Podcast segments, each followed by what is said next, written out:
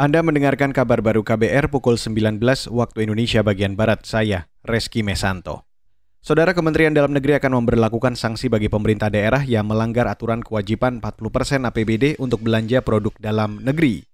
Menteri Dalam Negeri Tito Karnavian mengatakan sanksi itu akan diberikan kepada pejabat yang menyetujui atau meloloskan rencana belanja barang, modal, dan jasa di daerah tanpa lampiran belanja produk lokal 40 persen apa pun sanksinya kita kembalikan kepada Undang-Undang 23 2014 tentang pemerintahan daerah di mana ada tahapan-tahapan saksi mulai dari warning sampai ke yang lain lah dan tolong rekan-rekan pahami betul kalau ternyata ternyata ada yang melakukan mengapprove ya menyetujui kabupaten kota tanpa ada lampiran itu itu akan menjadi catatan bagi kami dalam rangka untuk proses pembinaan karir rekan-rekan sekalian. Mohon maaf saya menyampaikan apa adanya Menteri Dalam Negeri Tito Karnavian mengingatkan para bupati dan wali kota melampirkan usulan APBD dengan rencana pembelian barang produksi dalam negeri 40% ke gubernur.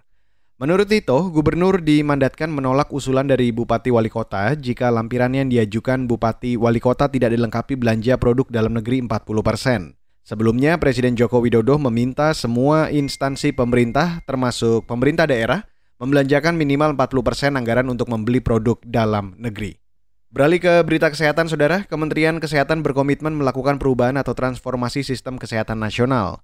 Menteri Kesehatan Budi Gunadi Sadikin mengatakan, transformasi sistem ketahanan kesehatan menjadi pilar penopang transformasi kesehatan Indonesia. Budi mengatakan Indonesia harus bisa mandiri dalam menyediakan sarana dan prasarana kesehatan, termasuk membangun industri esensial kesehatan. Semua obat-obat esensial semua alat kesehatan esensial minimal 50% 60% harus diproduksi dalam negeri hulu ke hilir. Bukannya masalah nasionalisme atau ekonomi enggak, karena pengalaman kita kemarin. Kalau kita mesti import di lockdown mati kita. Masker nggak ada, antivirus nggak ada, obat-obatan dasar nggak ada. Dengan 270 juta rakyat, is too big of the risk. Kalau kita nggak membangun dari hulu ke hilir industri esensial kesehatan. Menteri Kesehatan Budi Gunadi Sadikin menjelaskan kemandirian dilakukan untuk menciptakan kebertahanan kesehatan dalam negeri. Selain transformasi sistem ketahanan kesehatan, pilar lainnya adalah transformasi layanan primer, layanan rujukan sistem pembiayaan kesehatan, SDM kesehatan, dan teknologi kesehatan.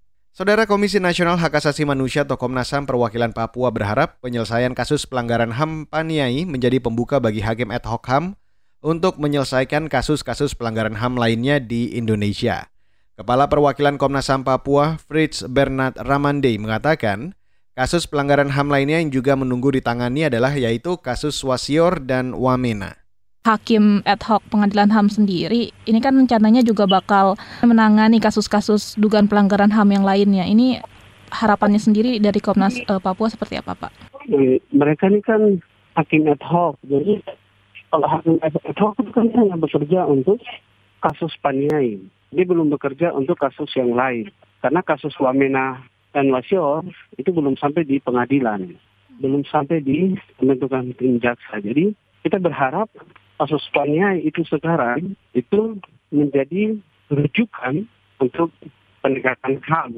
Dan kalau kasus Spania ini bisa dilaksanakan dengan mempertimbangkan keadilan bagi korban, meletakkan kepentingan bangsa ini di depan warga negara untuk penegakan hukum dan hak asasi manusia tentu dua kasus ini akan berjalan lagi. Kepala Perwakilan Komnas HAM Papua Fritz Bernard Ramande berharap hakim ad hoc HAM yang terpilih bisa membela kepentingan bangsa dan mengusung keadilan. Sebelumnya, Mahkamah Agung mengumumkan 8 calon hakim ad hoc Pengadilan Hak Asasi Manusia 2022 yang lulus seleksi tahap akhir. Calon hakim ad hoc terpilih nanti akan mengadili perkara HAM berat, salah satunya kasus pelanggaran HAM Paniai Berdarah tahun 2014. Dan saudara, demikian kabar baru saya Reski Mesanto.